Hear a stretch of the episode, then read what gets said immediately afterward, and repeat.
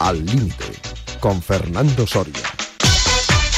Hola, ¿qué tal? Buenos y espero que también deportivos días, amigas y amigos oyentes de Al Límite en Radio Marca, la radio del deporte.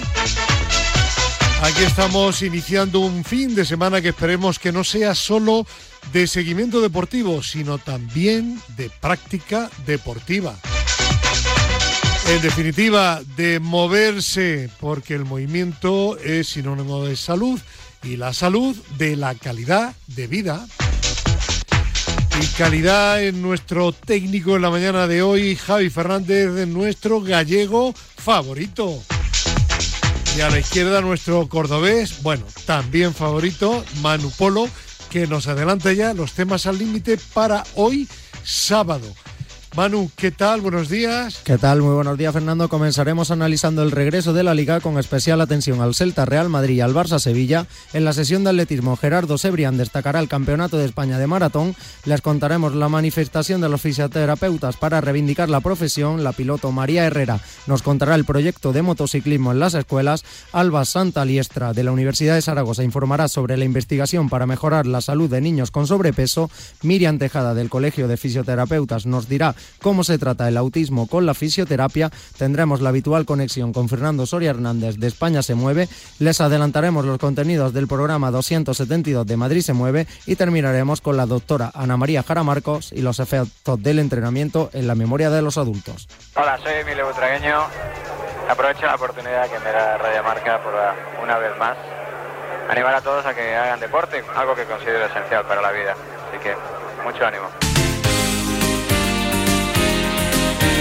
Es un mensaje de Al Límite y de Radio Marca.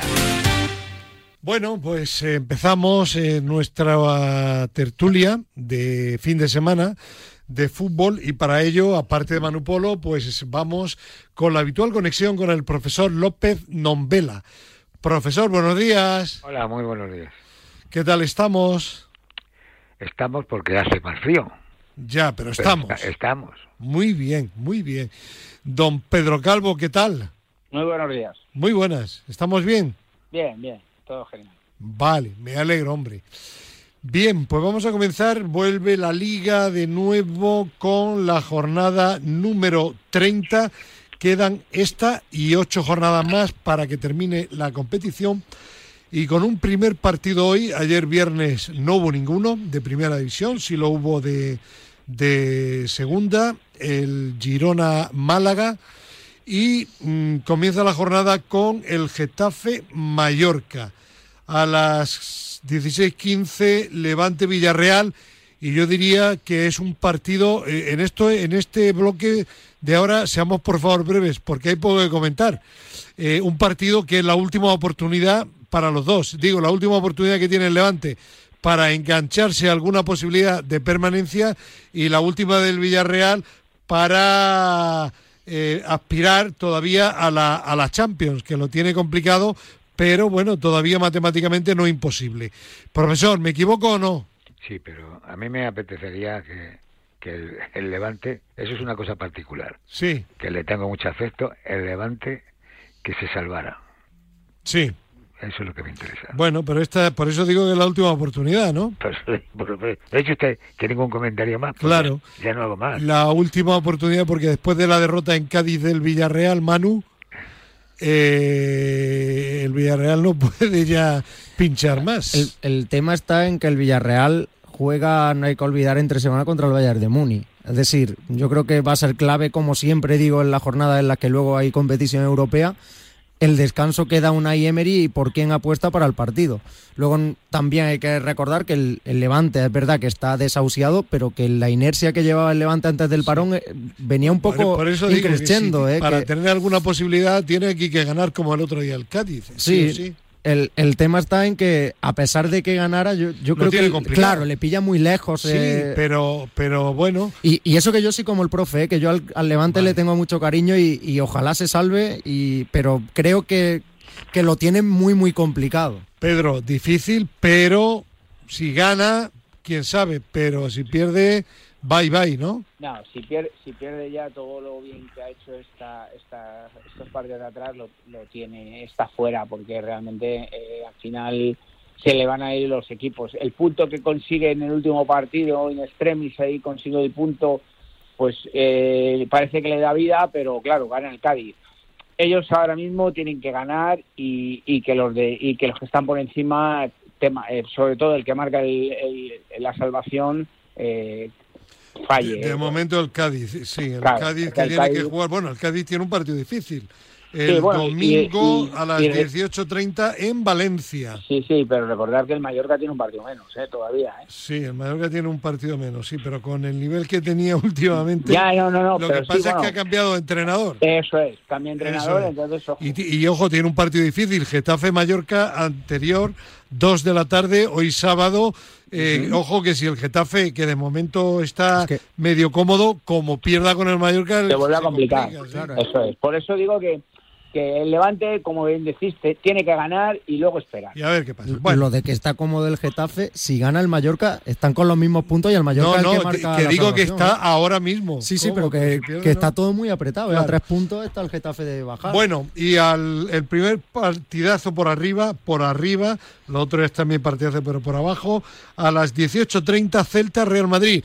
Un partido profesor sin su admiradísimo Carleto que está Ancelotti, que está con, Ya, con ya. el COVID y Hay que no que- va a estar. Va a ver- estar el hijo de eh, Ancelotti. ¿eh? Sí, bueno, pues muy bien, sí, será buen torero. Porque Nivelazo. Si, le hace, si le hace debutar el padre será por algo. Ya, ya. Ya. A ver, ¿cómo ve usted el Celta Real Madrid después de los cuatro que le metió el Barcelona al Real Madrid en el Bernabéu? Ya sé que el pudo año- ser un accidente, ¿de acuerdo? Eso fue el año pasado, ¿no? Mm, No, el año pasado no, el mes pasado. Ah, pero bueno, eso ya ha pasado un año. Ya, ya, ya. Ahora vamos a ver, vamos a ver si de verdad, atendiendo a lo que a lo que dice el Hugo este Mayo, el que el, Ya, que ha Eh, dicho, que ha dicho Hugo que, Mario. que dice que, eh, que el- el- joder, es- yo qué sé, uno, los dos gallegos, de los dos que hay, Yago Apa y Hugo Mayo, ¿no? eh, Ya- Yago, Yago me parece que fue. ¿no? Vale. Bueno, entonces que, que dice que, que bueno, que el Madrid, que no se sabe cuándo te va a dar el golpe, que no es tanto, tan fácil jugar contra el Madrid. Ya. Por muchas Hombre, cosas. que fácil, fácil no es. Pero no lo va a tener fácil el Madrid tampoco, ¿no, Manu? No, No. no, no, seguro. No, no creo que lo, que lo tenga fácil el Madrid porque su mejor jugador, que es Benzema, llega entre algodones. Yo creo que va a jugar Benzema. O sea, estoy seguro de que, de que Ancelotti, aunque no esté en el campo, le va a dar la importancia que tiene y, y sabe que hay media liga en juego porque vienes del golpe del, del Bernabéu ante el Barça y luego, aparte de eso, si no te levantas rápido, el Barça la inercia que lleva es que eh, como pinche el Real Madrid se te pone a, a una distancia que, ojo, ¿eh? Es un partido, efectivamente, Pedro, se diría el de la ratificación del Real Madrid como claro favorito al título y dejar eh, claro, si gana y juega bien, que lo del Barcelona, bueno, pues fue un mal día, ¿no? Sí, yo creo que lo importante no es que juegue bien, lo importante es que saque el partido adelante, porque Sí, sí. si no a partir de ahí, Por encima de todo, sí. claro, a partir de ahí pueden aparecer todos los fantasmas. El que tema que juegue Benzema, vosotros lo tenéis muy claro, yo no lo tengo tan claro, ¿eh? No lo tengo tan claro porque os recuerdo que está luego la eliminatoria de Champions y, y al final forzarle antes de tiempo es perderle para todo ya. Entonces, eh, no sé, es posible que juegue, no digo que no, pero, pero yo no lo tengo tan claro. Y, y es un partido trampa para el Madrid. ¿eh? Yo os digo que es un partido trampa porque el Celta es un equipo complicado, es un equipo que es verdad que te da muchas facilidades en defensa, pero, pero ojo, es un equipo que en ataque tiene muchas cosas y, y es un partido tra- trampa para el Madrid. Bueno, y aunque no es eh, eh, el siguiente partido al del Real Madrid, vamos a hablar del que ahora parece que es el único rival, eh, aunque en la distancia del Real Madrid, visto el nivel actual del Sevilla. El partido del Barcelona que se va a jugar a las 9 de la noche el próximo domingo, mañana domingo, Barcelona-Sevilla. Bueno, un, un partido, profe, que va a ser difícil, no tengo la menor duda, para el Barça, pero mm, si no me falla la memoria, que espero que no, a- al, al Barça el Sevilla se le da bien, ¿eh? Sí. Sí, sí. Bueno, pues, Le, eh, le- le gana cuanto menos se lo espera y le gana una y otra vez, tanto en el Nou Camp como en, en el Pijuán de Sevilla. A el, ver. el Barça, el Barça Sí, ha, ha co- ha cogido una dinámica que ya va a ser difícil. El Barça ahora mismo está pues al nivel que tenía que estar.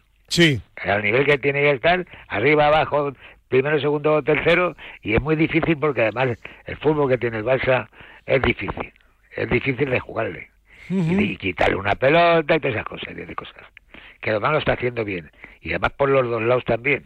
ya. Por la derecha, Bueno. por la izquierda, por centrales. Eh, entonces, ¿usted cómo ve el partido? El Barça. Del Barça, claro, bueno, igual que decía yo.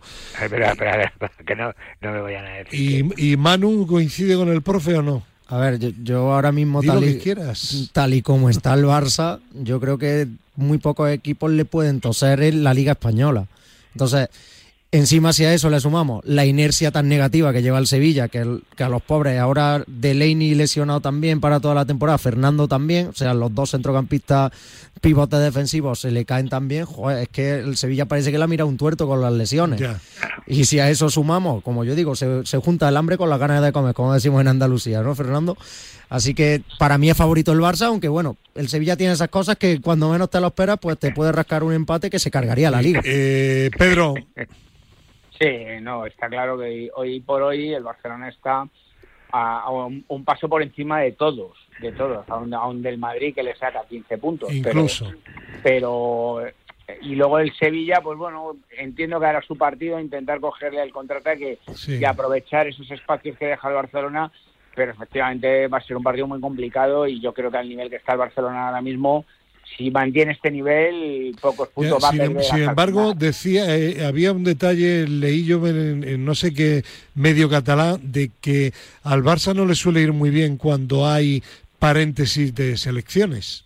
Sí, pero bueno, no le suele ir bien a ninguno prácticamente. Ya, o sea ya, que, pero yo creo que ahora mismo el nivel que tiene el Barça es más. Da igual. eh, da igual porque además es, lo decía Manu antes, es un poco de concepto, de, Sí. de forma de juego, de, Ya, ya, Entonces, que juegue uno u, otro jugador, el equipo más o menos funciona igual. No es como el. Madrid, que no está Benzema y drama total. Eso es, Eso, eso es. Vale.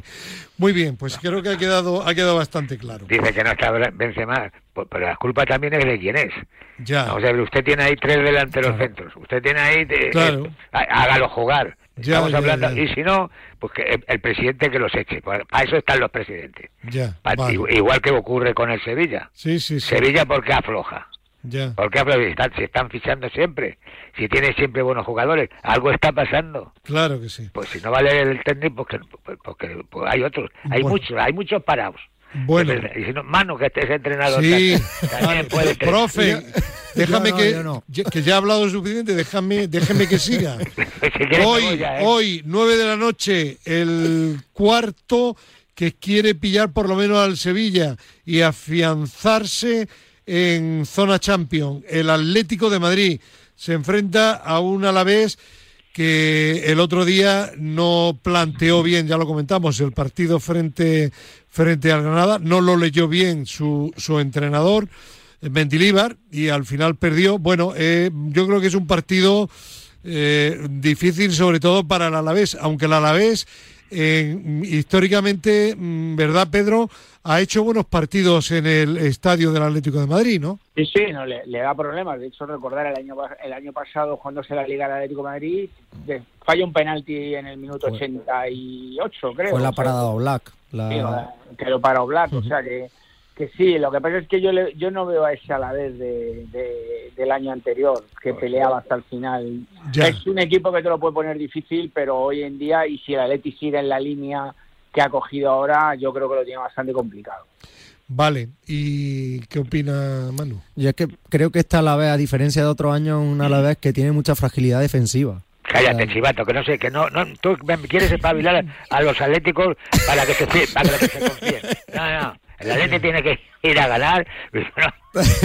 no, pero, pero, es verdad que, que el Alavés no tiene nada que ver. Y mira que Mendilibar es un entrenador que a priori eh, basa su juego en eso, en ser un bloque muy físico, que, que, meta mucha intensidad y que sea muy seguro a nivel defensivo, pero no lo está encontrando con el Alavés. Y prueba de ella el partido de, del Granada contra el Alavés, que, que tuvo que remontarlo el Granada con lo mal que estaba el Granada y lo acabó remontando. Sí, sí, sí, y, si, y también digo que el Atlético de Madrid, lo mismo que el Barça, a mí me parece que son los dos equipos más en forma de la liga. Viene también en una inercia que, que, yo creo que va a superar al Sevilla en la clasificación en este ritmo. ¿eh? Ya están mejorando, ya están mejorando. bueno, a ver, profe, ¿quiere usted añadir algo más? No, nada, nada, nada, que lo, lo, ha mejorado ahora mismo Manu. Así no, que déjalo. Vale. Lo dejamos ahí entonces, ¿no? Sí, sí, sí. sí. Vale, vale. Bueno, vámonos al domingo, 2 de la tarde, Atleti Bilbao, el Che. Bueno, un Atleti Bilbao que decía el entrenador que, bueno, que iban a ir a por todas para estar en Europa, pero yo no le, yo no le veo en, en Europa, desde luego en la Europa Liga no le veo el año que viene ni en la tercera competición, que ya no me acuerdo ni cómo se conference, llama. ¿eh? la conference. Sí, sí, sí. A ver, eh, no lo veo. todo esto es muy cambiante. Las, esta semana, y de hecho lo ha dicho Marcelino, empatan un partido y parece que es el fin del mundo. Esta semana, si le gana al Elche y pincha al Villarreal, que puede pasar, o pincha a la Real Sociedad, eh, ya está otra vez a distancia de dos partidos teniendo que jugar con el Villarreal la semana que viene. Es decir, que está lejos, pero eh, no está imposible. Lo que tiene que hacer el Athletic, que yo creo que desde que está Marcelino y los últimos años no lo ha hecho, es que los partidos contra los rivales fáciles a priori en San Mamés, cuando te estás jugando Europa, tienes que ganarlo. No, no solo vale ganar al Madrid, al Barça y esos equipos, no. Claro. Hay que ganar a estos, porque estos son los que te colocan luego en los puestos de Europa. Y eso es la asignatura pendiente del Athletic. A ver, ¿algún comentario del profe o de Pedro sobre este Athletic de Bilbao cuyo entrenador so, suena para sustituir a Luis Enrique? A Manolo, al Manu no le quiero, no le quiero desarmar hoy. Sí. Porque ha empezado bien, le, estoy tirando flores y ahora le, voy a decir lo que le, le digo siempre. Ya sabes lo que le digo siempre. En, en San sí. Mamés bien, ¿no, profe? Claro. pues ya Claro. está, a ver si hay así. Bueno, A ver, Pedro. bueno, bueno, el Elche, ojo, el Elche, ¿eh? Eh, Pues eso, que además Ojo. lo del Elche, eh, lo del Elche es un equipo, un equipazo. Buen equipo, sí. Y que, y que todavía no está salvado después de la derrota del otro día. Por eso. Claro, está a seis puntos sobre el Mallorca, que tiene un partido menos.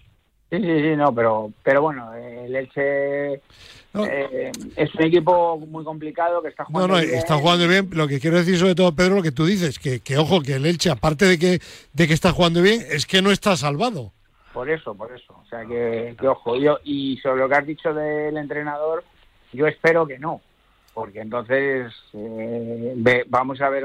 Entonces sí que nos vamos a aburrir con la selección. A mí no me encaja Ya. con Marcelino con la selección. ¿Tú ¿eh? les quieres No. en el Atleti de Bilbao, Manu? o en- A ver, a mí, yo lo quiero, pero porque sería darle continuidad a un trabajo que lleva siendo dos años sacando Que a- siga en el Atleti eh, Bilbao. que siga, pero que creo que si viene otro entrenador al Atleti, si se habla, como se habla de Iraola o cualquier otro, pues ya está, pues tendrá también su- sus buenas cosas y sus cosas malas, porque todos tienen cosas buenas y cosas Eh, malas. profe, ¿usted mm, preferiría a este o a Valverde? Por ejemplo. No, Valverde no. Yo prefería- Valverde tampoco. No, yo prefería ir ahora. Ay, pero digo para la selección, no para el Atleti Bilbao. Pero que la selección, la selección está bien el que está. Está bien el que está, vale. Claro, por, cierto, por cierto, hablando de la... Bueno, ahora un comentario de Luis Enrique. Vamos a terminar hablando del el domingo 4 y cuarto Betty Osasuna, 18.30 Granada Rayo Vallecano, otro partido, pero eh, muy breve. Ojo, no solo, no solo otro partido para el Granada, sino también para el Rayo Vallecano. Eh, profe, como pierda el Rayo Vallecano, sé que le complica un poco la vida también, ¿eh? Hombre, Ojo, claro que, ¿eh? que todavía quedan, que quedan muchos partidos, es que son siete los que quedan. Claro, claro. Eh, Claro, No, siete no, quedan nueve, Nueve. este y Venga. ocho, nueve, 27 puntos. yo ya les contaba este, pero bueno. Claro, bueno, pues ocho. De, de- verdad, es un partido que el Rayo se juega mucho, ¿eh, Pedro? Sí, porque además viene una, una dinámica de, de no ganar. Sí, es que no cuando está- te- este, y cuando te metes esa dinámica, eh, ojo, eh. Sí, le ha pasado a la Granada hasta que ganó. O sea que, y, y, si te, y pasar de estar tranquilo a, a tener que pelear por, por no descender, eh, se te puede complicar todo, ¿eh? Sí, sí, sí. A ver, Manu. Tú eres del Rayo, nada. Sí, hombre, el Rayo siempre le tengo cariño por, por ir a Ola y porque es el barrio de al lado donde vivo, así que siempre hay que apoyar al Rayito. Pero que yo creo que el, el Rayo Vallecano le, me está recordando mucho al, al Eibar de Garitano. Porque hizo una muy buena una muy buena primera vuelta y poco a poco se ha ido desinflando. Ahora ha recuperado un poco la intensidad y el juego. Espero que este parón de selecciones también le haya servido para recargar fuerza, porque es que necesita sumar con urgencia. Porque si no es que Eso- se- eso se- estamos se- diciendo. Se está, vini- se está viendo inmerso eh, en una lucha en la que ellos no tiene, creían que, estaban. tiene que ganar como sea. Bueno, y la jornada termina el domingo a las 9 de la noche, Real Sociedad Español, una Real Sociedad que, bueno, que, que, que va a intentar seguir en Europa el año que viene, eh, pero que hay muchos equipos luchando. Eh, ¿Cómo lo veis? Real Sociedad Español. Madre mía. Mientras que usted se lo piensa, Pedro. Sí, eh, bueno, hombre, a priori es un partido que la Real debe sacar porque tiene que seguir en el aire de Europa. Pero, pero bueno, el español siempre es un rival complicado y que te lo puede poner muy difícil. Mm, Como todos los partidos de liga será será complicado. Vale. Bueno, sí. No, yo, yo la Real Sociedad creo que se recuperó muy bien del masazo psicológico que fue la, la lesión de Oyarzábal y ya pasó su bache. Yo creo que lo normal es que se, se acabara consumando su clasificación europea y yo creo que el que puede bailar, sinceramente, es el Villarreal por el desgaste que puede tener por la Champions. ¿eh? Bueno, el Betis también va a menos. Quedan todavía, como bien decíais anteriormente, nueve partidos.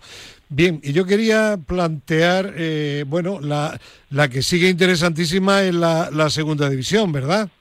Sí, sí. Sí, claro. Con, con el, con el Eibar, yo creo que el Eibar va a quedar primero, va a subir seguro, y luego va a estar entre Almería y Valladolid, eh, y ojo al Girona, ¿eh? Ojo al Girona, de, de Michel. ¿Quién lo está siguiendo al Girona? De que Michel.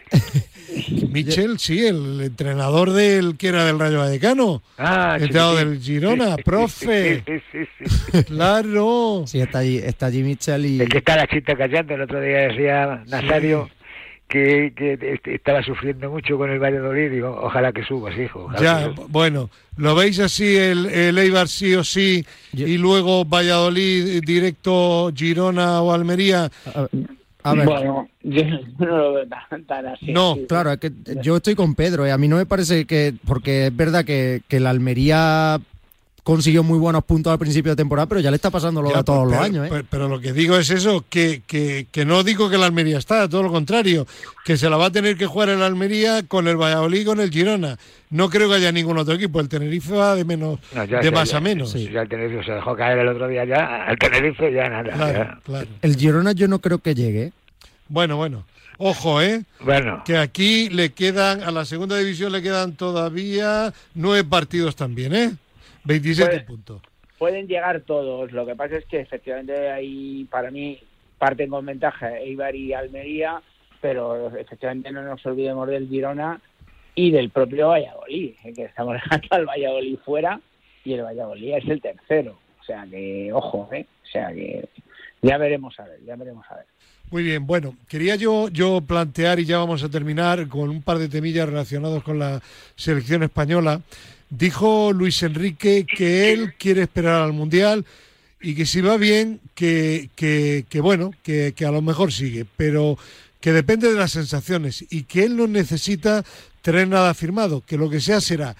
Y a mí, sinceramente, pues me gustó ese planteamiento, ¿no? Igual que hay otras cosas de Luis Enrique, como cuando llama a jugadores extraños, les pone de titulares de pronto, etcétera, etcétera. Eh, o, se carga a De Gea así por la buena y se trae dos que son buenos porteros de la liga inglesa de la Premier, cuando también hay otros porteros buenos aquí en España, ¿no? Pero bueno, son las cosas de Luis Enrique que yo respeto. Pero a mí me gustó ese planteamiento. eh, que no le preocupa el, el- el tener algo firmado, que si tiene que seguir, seguirá y punto. Profe, ¿usted cómo lo ve? le veo un, un entrenador justo, ¿no? Y honrado, ¿no? Si, si dice eso, no, no voy a esperar a pegar el atraco hasta que termine. Y si cuando termine a lo mejor ya, pues no, o no me interesa, o estoy disgustado, o me va a dar vergüenza, lo que sea. por los motivos que sean, pues hombre, pues déjale que lo haga libre y que sea un hombre libre. No que, está, agarrado, no, no, que no está agarrado ni, ni quiere irse. Además, ahora mismo está, está llevando el equipo a lo que yo no creía que iba a hacer. viéndole el otro día. No estén de que el equipo el que jugaron fuera más malo, menos, malo. No, no, no. Es que es que no es lo mismo que cuando empezaron. Muy bien. No es lo mismo. Eh, a, ver, eh, Pedro. Sí, hombre, ten en cuenta que él tiene ahora mismo un caché bastante alto, con lo cual él sabe que aunque el Mundial termine por las circunstancias que es en diciembre, podría coger perfectamente un equipo en, en enero, porque seguramente habrá algún equipo tanto en España como en Europa que en esas fechas pues pueda estar. Estamos hablando de los gordos, ¿no? Eh, que a lo mejor podría tener dificultades. O sea que por ese lado él sabe y, y, lo tiene seguro ese aspecto.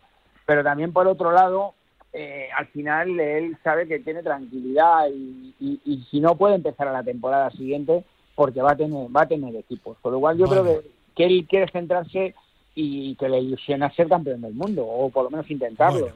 Pues vamos a hablar ahora del sorteo del, del Mundial del pasado viernes.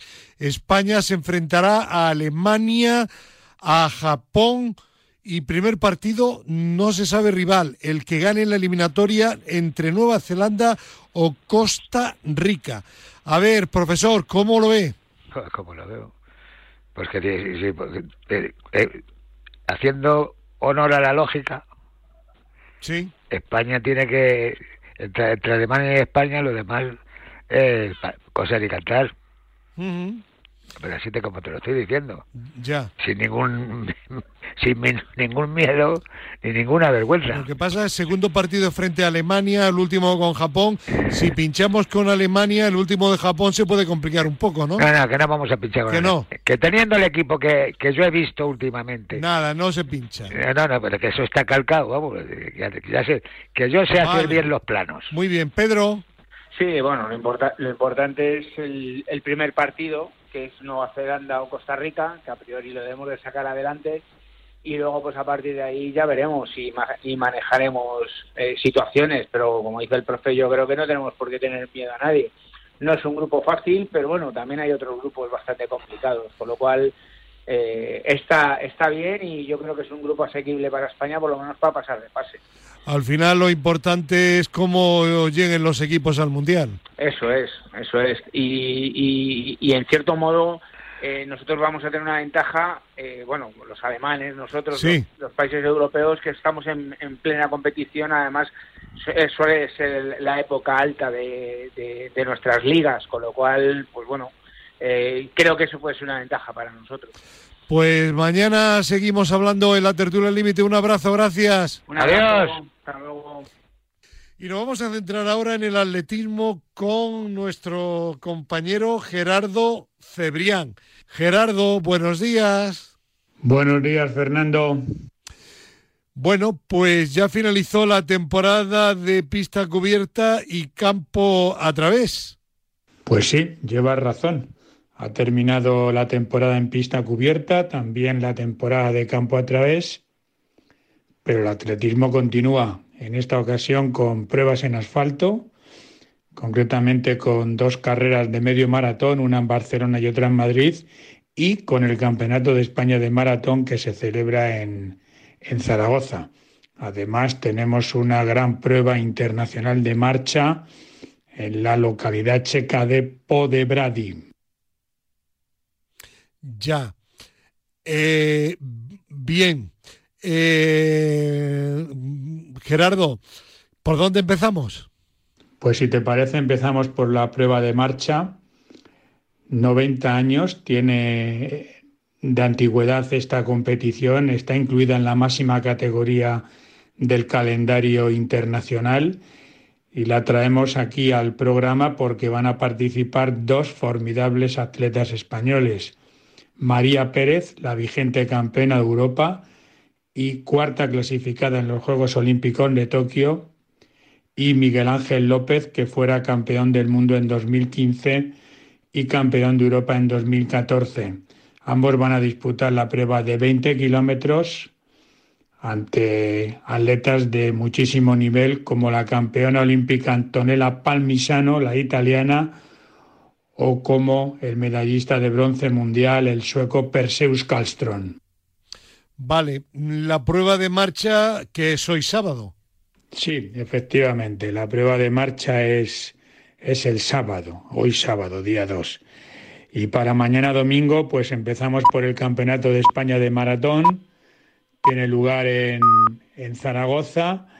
Es prueba de selección de clasificación directa para los europeos de Múnich, para la prueba de maratón. El ganador o la ganadora eh, siempre que tengan en poder la, mínima para competir en Múnich, que es 2.13 en hombres y 2.30-15 en mujeres, pues automáticamente quedan, quedan clasificados. En hombres, eh, digamos que va a haber una buena pelea entre Jorge Blanco, Jousame Benabou, Ricardo Rosado y dos debutantes, Ibrahim Shakir y Artur Bossi. Mientras que en féminas el título está más abierto. Debuta Elena García Grimau, una fantástica corredora de 3.000 metros y de 1.500. Jessica Mas y Clara Simal, atleta que ya fuera campeona de España, que vuelve a la actividad tras su reciente maternidad. ¿Y de los medios maratones que nos cuentas? Pues mira, con respecto a los dos medio maratones, el de Barcelona, van a participar 13.000 atletas, una grandísima cifra. De ellas, 4.500 son, son mujeres.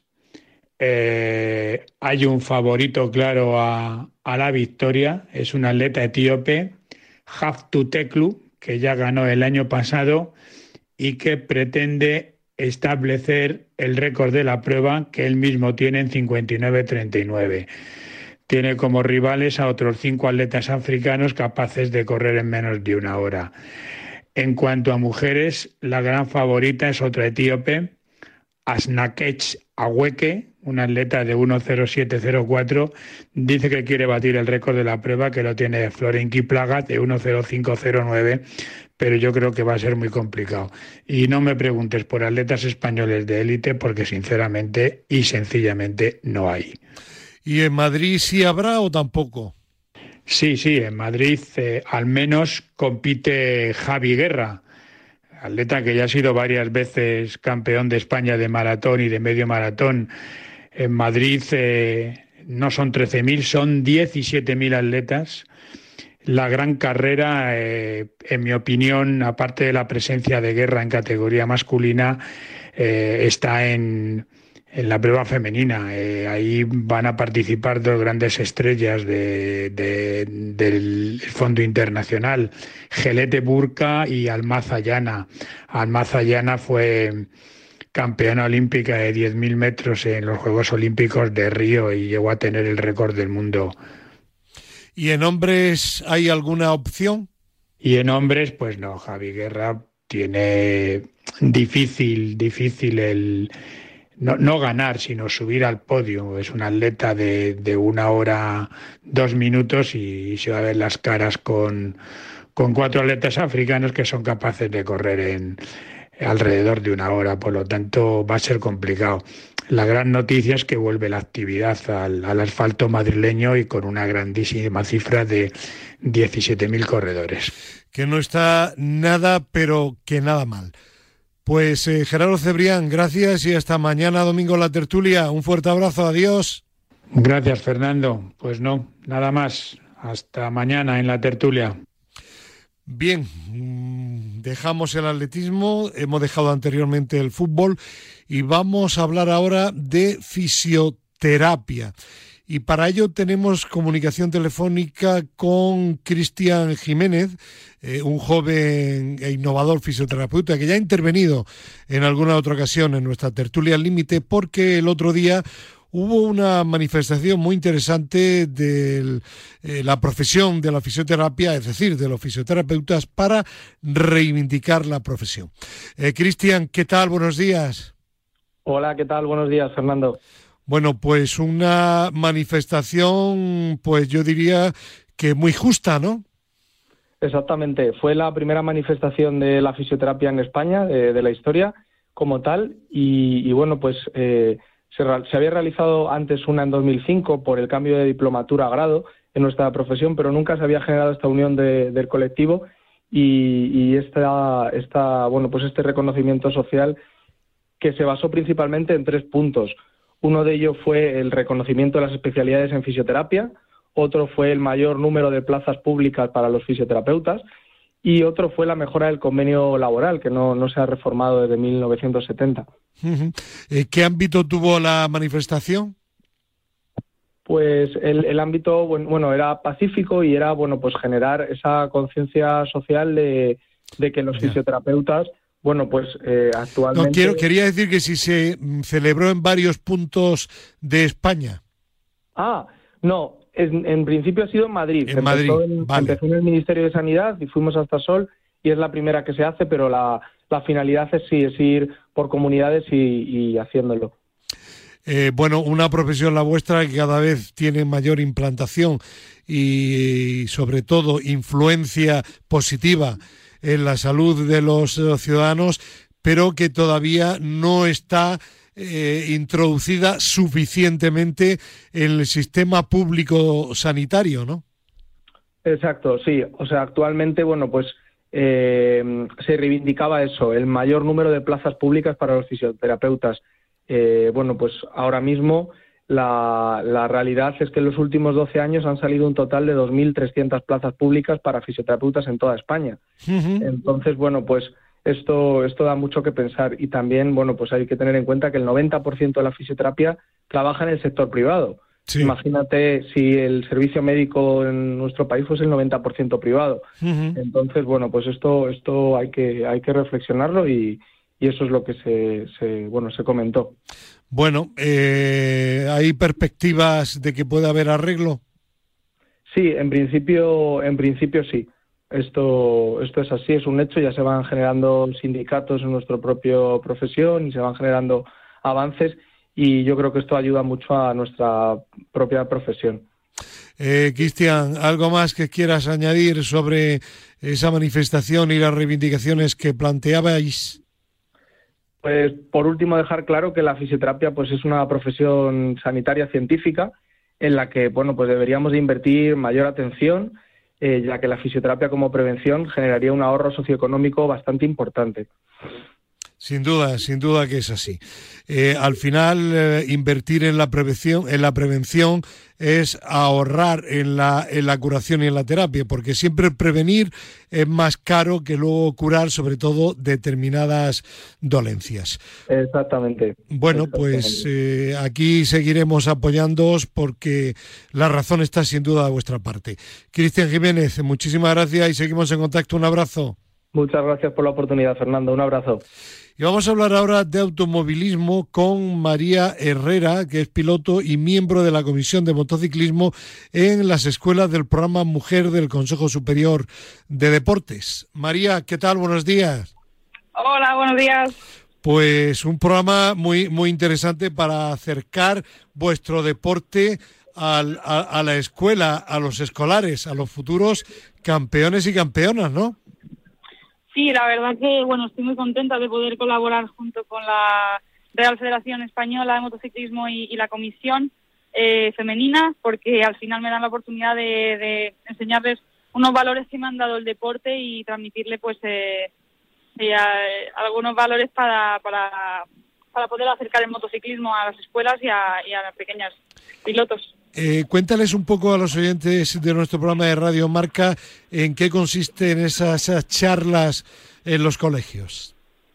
Bueno, al final lo que lo que intentamos eh, es que conozcan que se puede hacer eh, el motociclismo, pues normalizando que pueden haber chicos, chicas y que y que pueden ser para para ambos. Entonces, yo creo que es muy importante que, que haya pilotos que vayan a las escuelas para, para que se animen ¿no? a probar si le gustan las motos, que vengan a probarlo. Ahora estamos haciendo eh, cada año un campus eh, de tres días y con ello pues a, gente, a niñas que, que, no han montado o que ya montan, pero pero pero con, conmigo, por ejemplo, que, que estoy en el Mundial, pues les enseño con toda la experiencia que, he obtenido todos estos años. Claro.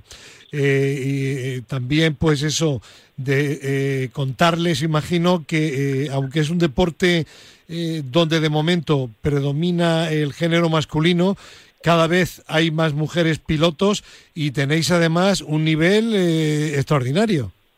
Sí, al final estamos pilotando en, por ejemplo, yo estoy en el Mundial eh, de moto en la moto eléctrica y estamos a, a un gran nivel. Creo que eso es, pues es referencia, o sea, somos referencia al final para, para pequeñas eh, para pequeñas eh, pilotos y, podemos decir que sí que se puede, que tienen que, que creer en ellas mismas y hacer el deporte que a ellas les gusta. Entonces, eso es lo que transmitimos cuando, cuando vamos a las escuelas y, y decir que, que tienen que trabajar solo y que querer en ellos mismos. Y a los chicos, chicas que, que dais, que le impartís esas, esas eh, clases, esas charlas, ¿qué es lo que más les llama la atención o, preguntan a vosotras? Bueno, a mí, por ejemplo, me preguntan que si compito con chicos. Es lo, lo que, porque al final, como en el fútbol compiten solo con chicas, en, en, todos los deportes con chicas, pues el motociclismo al final es un, un deporte es físico, pero, pero en la velocidad, por ejemplo, sí que puedes eh, sí que puedes estar delante con los iguales, con los medios iguales que, que un hombre, eh, podemos estar delante, entonces pues me llama la atención que nos pregunten si, si corremos con ellos. Al final, bueno, yo les digo que tenemos todos brazos y piernas y que, y que solo tienes que trabajar. Claro, es decir, que el cuide de la cuestión no es el género, el cuide de la cuestión es el nivel que tengas. Sí, exacto. Yo creo que cuando mi, mi, pues la clave de pequeña mía fue que yo no me fijaba en si había chicas, yo quería ganar a todos en los que habían parrilla. Entonces, yo nunca me he fijado eh, en la primera chica, yo me he fijado en el primero, si, si era más rápida yo, pues encantada, y si no, pues iba por ello. Eh, María Herrera, eh, para esta temporada, ¿cuál es tu objetivo? Bueno, pues mi objetivo este año es estar en top 5 en el Mundial de, Moto, Moto E. Es una categoría, bueno, como mucha gente sabe, muy, muy difícil. Al final son motos de 260 kilos. Y, bueno, estamos trabajando mucho, estamos, estamos muy cerquita y, hemos hecho grandes resultados. Luego eh, hago el Campeonato de España desarrollando la MV Augusta, que, lucharemos por ganar en, en muchas carreras seguro. Pues eh, María Herrera, muchísimas gracias por tu presencia en Al Límite. Felicidades por esas charlas dentro del programa Mujer y Deporte del Consejo Superior y que la temporada en el aspecto deportivo tuyo pues que sea fructífera y consigas los objetivos que te has marcado. Un abrazo y buen fin de. Gracias, gracias a vosotros. Adiós. Hasta luego. Bueno, vamos a seguir hablando de, niños, de colegios, pero desde otra faceta, desde el, aspecto de la investigación, de la universidad y de la obesidad. Tenemos comunicación telefónica con Alba Santiliestra, presidenta del Colegio Profesional de Dietistas Nutricionistas de Aragón. Eh, Alba, ¿qué tal? Buenos días. Hola, buenos días. Pues el motivo de la llamada es que la Universidad de Zaragoza ha puesto en marcha una investigación para mejorar la salud de los niños con sobrepeso. Alba, ¿nos puedes explicar un poco eh, en qué va a consistir, cómo se va a desarrollar? Bueno, pues estamos trabajando en un proyecto que es una intervención nutricional en la cual queremos ayudar a las familias que tienen esto, eh, tienen niños en los que sí que se ha detectado, bueno, pues que están un poquito por encima de los percentiles habituales y queremos ayudarles apoyándoles en la, elaboración de los menús para que, bueno, pues cada, adaptándonos también a sus circunstancias particulares, bueno, pues consigamos obtener los mejores resultados. En ese sentido, lo que hacemos es eh, facilitarles, por un lado, eh, esas distribuciones de alimentos eh, para que cada ellos se puedan organizar de una mejor manera, pero también les ayudamos de forma semanal, bueno, pues dándoles unos consejos para que cada uno, bueno, pues luego puedan interiorizar también y realizar una mejor lista de la compra, planificarse mejor cuando nosotros ya no estemos. Bueno, al, fin, al final, un poquito el objetivo es darles herramientas para que luego también puedan ser autónomos y, y bueno, pues mejoren eh, de forma global el estilo de vida, pero bueno, particularmente la, alimentación de los, de los más pequeños de la casa. Y para ello creo que los investigadores, los científicos, eh, vais a estar en contacto con las eh, familias durante un largo periodo de tiempo, ¿no?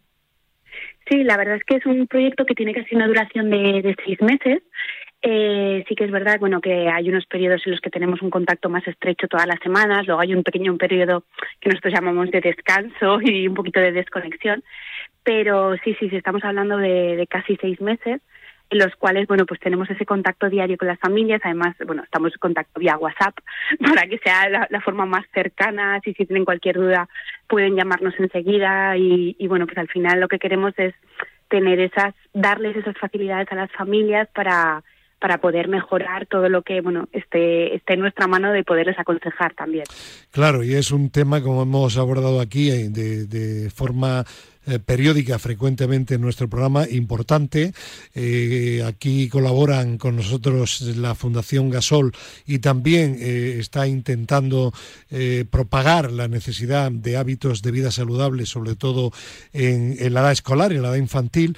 Y es que, Alba, uno de cada tres niños en España tiene sobrepeso u obesidad.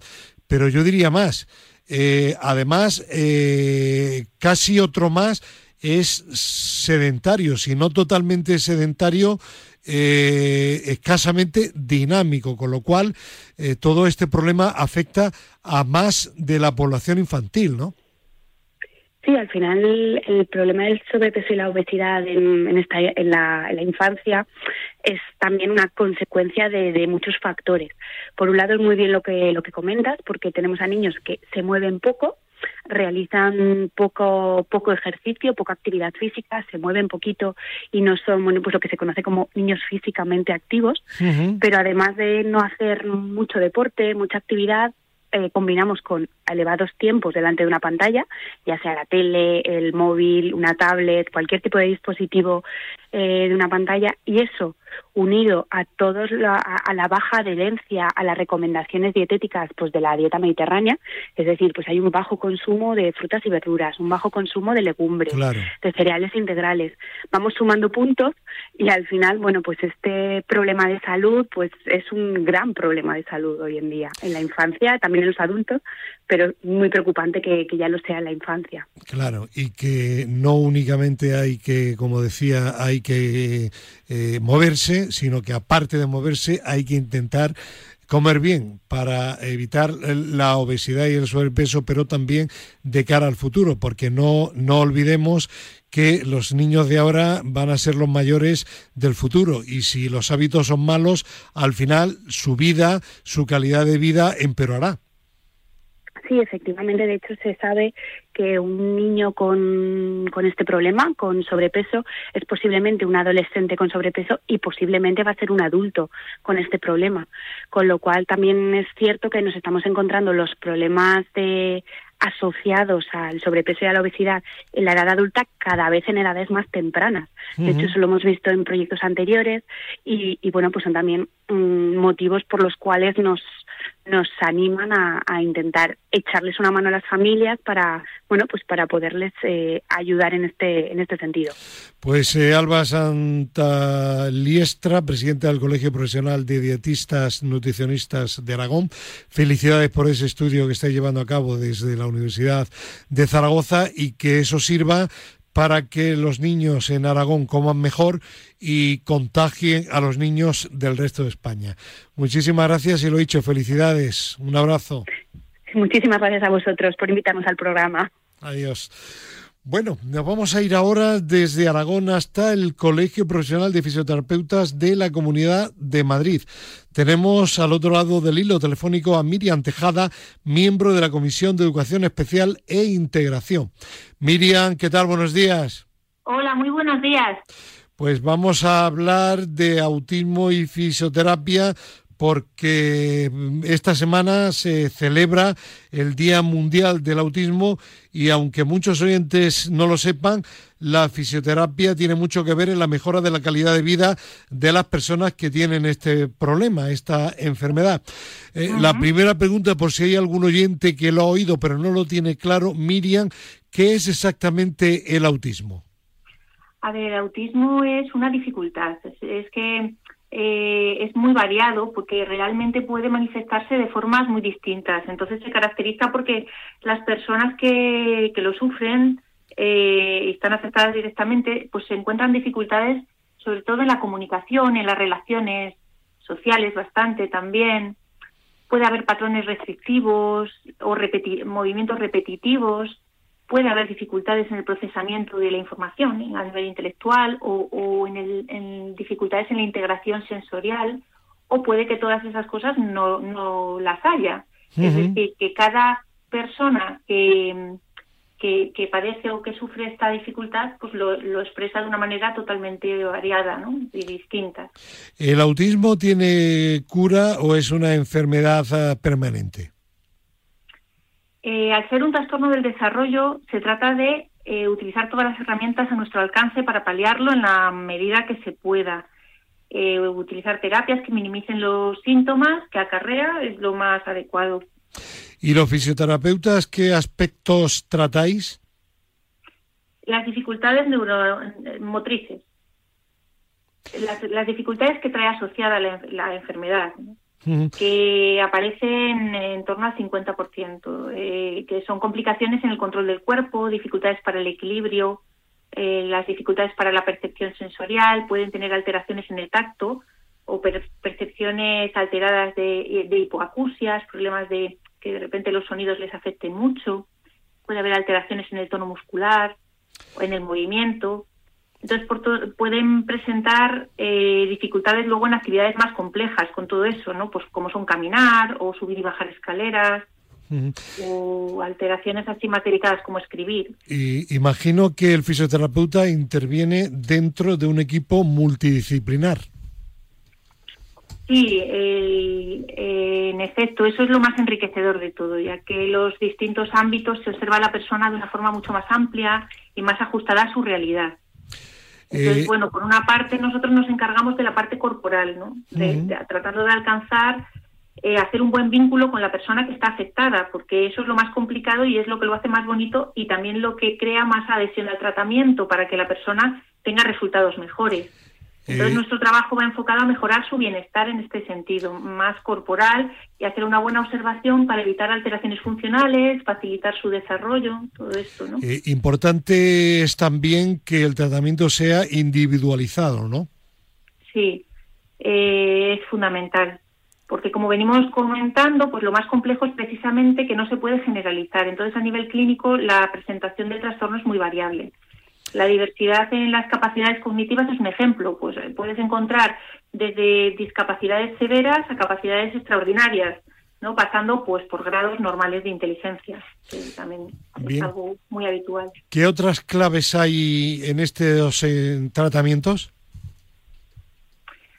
Otras claves, bueno, pues me refiero, me, en, claves que podemos utilizar nosotros como fisios a la hora de atender a, los, a las personas, pero que son cosas que se pueden hacer pues para facilitar cualquier adaptación de ellos a cualquier entorno, ¿no?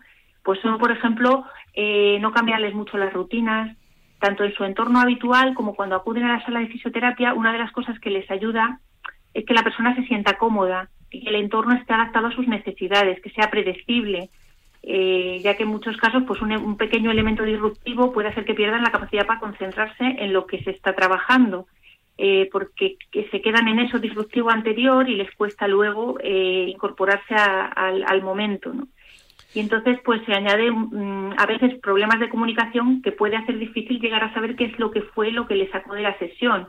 Así que las rutinas y hacer del entorno predecible nos lo pone mucho más sencillo. Entonces desde nuestro eh, cometido corporal pues podemos trabajar para flexibilizarlo en este sentido, pero siempre observando hasta dónde puede llegar ese día, en ese momento, y son claves, pues otra, otra clave que puede haber, por ejemplo, es la comunicación. La mirada nos ofrece mucha información sobre la capacidad de exposición que puede tener la persona en ese momento, ¿no?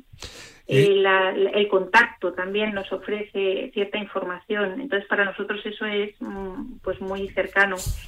Y las intervenciones mantenidas en el tiempo, también las rutinas, ¿no? que, que sea más o menos la misma persona siempre para que cree ahí pues una referencia, que, que la persona tenga una referencia clara. Perfecto. Y, por mi experiencia eso les funciona muy bien y los objetivos pues que sean alcanzables para ellos, aunque nosotros nos planteemos objetivos a más largo plazo, eh, que, dentro de la sesión tengan la sensación de haber logrado determinadas cosas, ¿no? que se vayan con un poquito de éxito, de triunfo.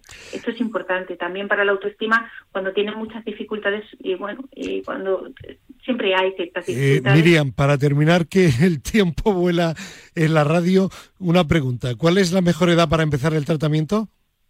Pues cuanto antes se detecte es lo mejor, porque todo lo que se pueda hacer para facilitar el desarrollo neuromotriz de, la persona, pues le va a venir bien. Si tiene una dificultad, pues si otras, otros aspectos se le puede facilitar y se le puede eh, dar más plasticidad cerebral, que se desarrolle a nivel motor pues eso le va a dar más autonomía, más autoestima y, mejorará su calidad de vida y le va a facilitar que tenga una mejor integración social dentro de sus posibilidades. Esto siempre es dentro de sus posibilidades, pues es una ayuda. La fisioterapia utilísima también en el tratamiento del autismo. Miriam, muchísimas gracias y seguiremos en contacto con el Colegio Profesional de Fisioterapeutas de la Comunidad de Madrid. Buen fin de semana y un abrazo. Gracias. Muchísimas gracias a vosotros por lo que hacéis y por la difusión que hacéis y, todo lo que aportáis. Un placer, sin duda. Bueno, pues seguimos adelante y ahora tenemos al otro lado del hilo telefónico a Fernando Soria Hernández. Hola Fernando, ¿qué tal? Buenos días. Hola, buenos días. ¿Qué nos cuenta de España se mueve, que está intensamente en movimiento cada semana en la difusión de buenas actividades y acciones saludables? Pues eso es. Eh, esta semana hemos estado centrados en dar visibilidad a, estas actividades que mencionas. Mira, por ejemplo, al Campeonato del Mundo de Trial que tiene lugar hoy a las 8 en el Madrid Arena. Si alguien le, apetece ver este deporte tan espectacular, todavía está a tiempo de conseguir la entrada. Luego también hemos estado em, colaborando con la Fundación Trinidad Alfonso para dar visibilidad al Día del Deporte, eh, también con la Universidad de Granada, que han publicado un estudio interesante sobre em, el ayuno intermitente en relación con la salud eh, cardiovascular, que lo pueden encontrar en nuestra página de munideporte.com. Y luego también estamos, eh, hemos estado hablando esta semana con, con varios ayuntamientos, eh, uno de ellos es el Ayuntamiento de Lorca, para trabajar con ellos en esa, en esa difusión y, dar visibilidad a las actividades que llevan a cabo. Y luego también con el de Torrelodones, con el que hemos llegado a un acuerdo y vamos a empezar a trabajar en breve. Así que España se mueve. Y no para. y no para. Y si no, la moveremos nosotros. Pues Fernando, muchísimas gracias y como siempre que tengas un buen fin de semana. Un abrazo. Igualmente, un abrazo. Bueno, Manu, que estamos en la recta final. Mañana, programa número 272 de Madrid y se mueve 10 menos 20 de la mañana en Telemadrid. ¿Con qué temas? Pues los reporteros asistirán a la vigésimo tercera Olimpiada Escolar de Arganda del Rey, en la que participan cerca de 4.500 niños de 50 colegios y 19 municipios. También visitan el pabellón de Europa de Leganés para asistir al Campeonato Nacional de Calistenia. Destacan las historias de Carlos Ramírez, un triatleta que ha completado más de 60 pruebas de Ironman, y de Ariadna Edo, una brillante nadadora medallista paralímpica. La entrevista saludable tiene como protagonista a Ana Humanes, campeona de Europa y de España de patinaje, y en la sesión Muévete con nosotros se informan entre otros, entre otros temas de el cuarto Villare Trail de Villarejo de Salvanés, el partido benéfico de fútbol Carabanchel juega por Ucrania, el acuerdo de la Comunidad de Madrid para convertirse en destino turístico de golf. Y terminamos, como siempre, con nuestra doctora favorita, Ana María Jara Marcos. Buenos días. Muy buenos días. Hoy hablamos sobre los efectos del entrenamiento sobre la memoria en los adultos. Todos los estudios realizados hasta la fecha de hoy indican que el ejercicio tanto aeróbico como anaeróbico mejora las conexiones neuronales y por lo tanto las funciones cerebrales. El paso del tiempo altera la salud mental de las personas, así como el envejecimiento dificulta y envejece dichas conexiones neuronales como en el resto del organismo. Pero hoy sabemos que estos cambios y sus ritmos de degeneración se pueden mejorar y modificar con la actividad física que tan recomendada es. Las últimas investigaciones sugieren que el ejercicio practicado de forma regular no solo mantiene la buena condición física, sino que también la mental y la memoria en concreto. Eh, el ejercicio no debe ser solo aeróbico o anaeróbico, sino que últimamente los estudios se decantan por ejercer ejercicios de fuerza ligera o mediana que de realizarlo de forma reiterada tres veces a la semana es suficiente para mantener esta mejoría de forma prolongada, lo que contribuye a una autonomía e independencia funcional de las personas, mejorando su calidad de vida, la autoestima, el autocontrol, el equilibrio, el hábito de sueño, la depresión e incluso la ansiedad. El ejercicio provoca cambios moleculares y celulares a través de las neurotrofinas, que son las proteínas que regulan la actividad de nuestras neuronas. Por lo que el ejercicio debería ser la primera pastilla que se prescriba en el paciente mayor con deterioro cognitivo. Y esto es todo por hoy. Muy buenos días. Gracias a la doctora Jara Marcos, a Javi Fernández y mañana tertulia al límite también de 7 a 8 de la mañana aquí en Radio Marca. Adiós.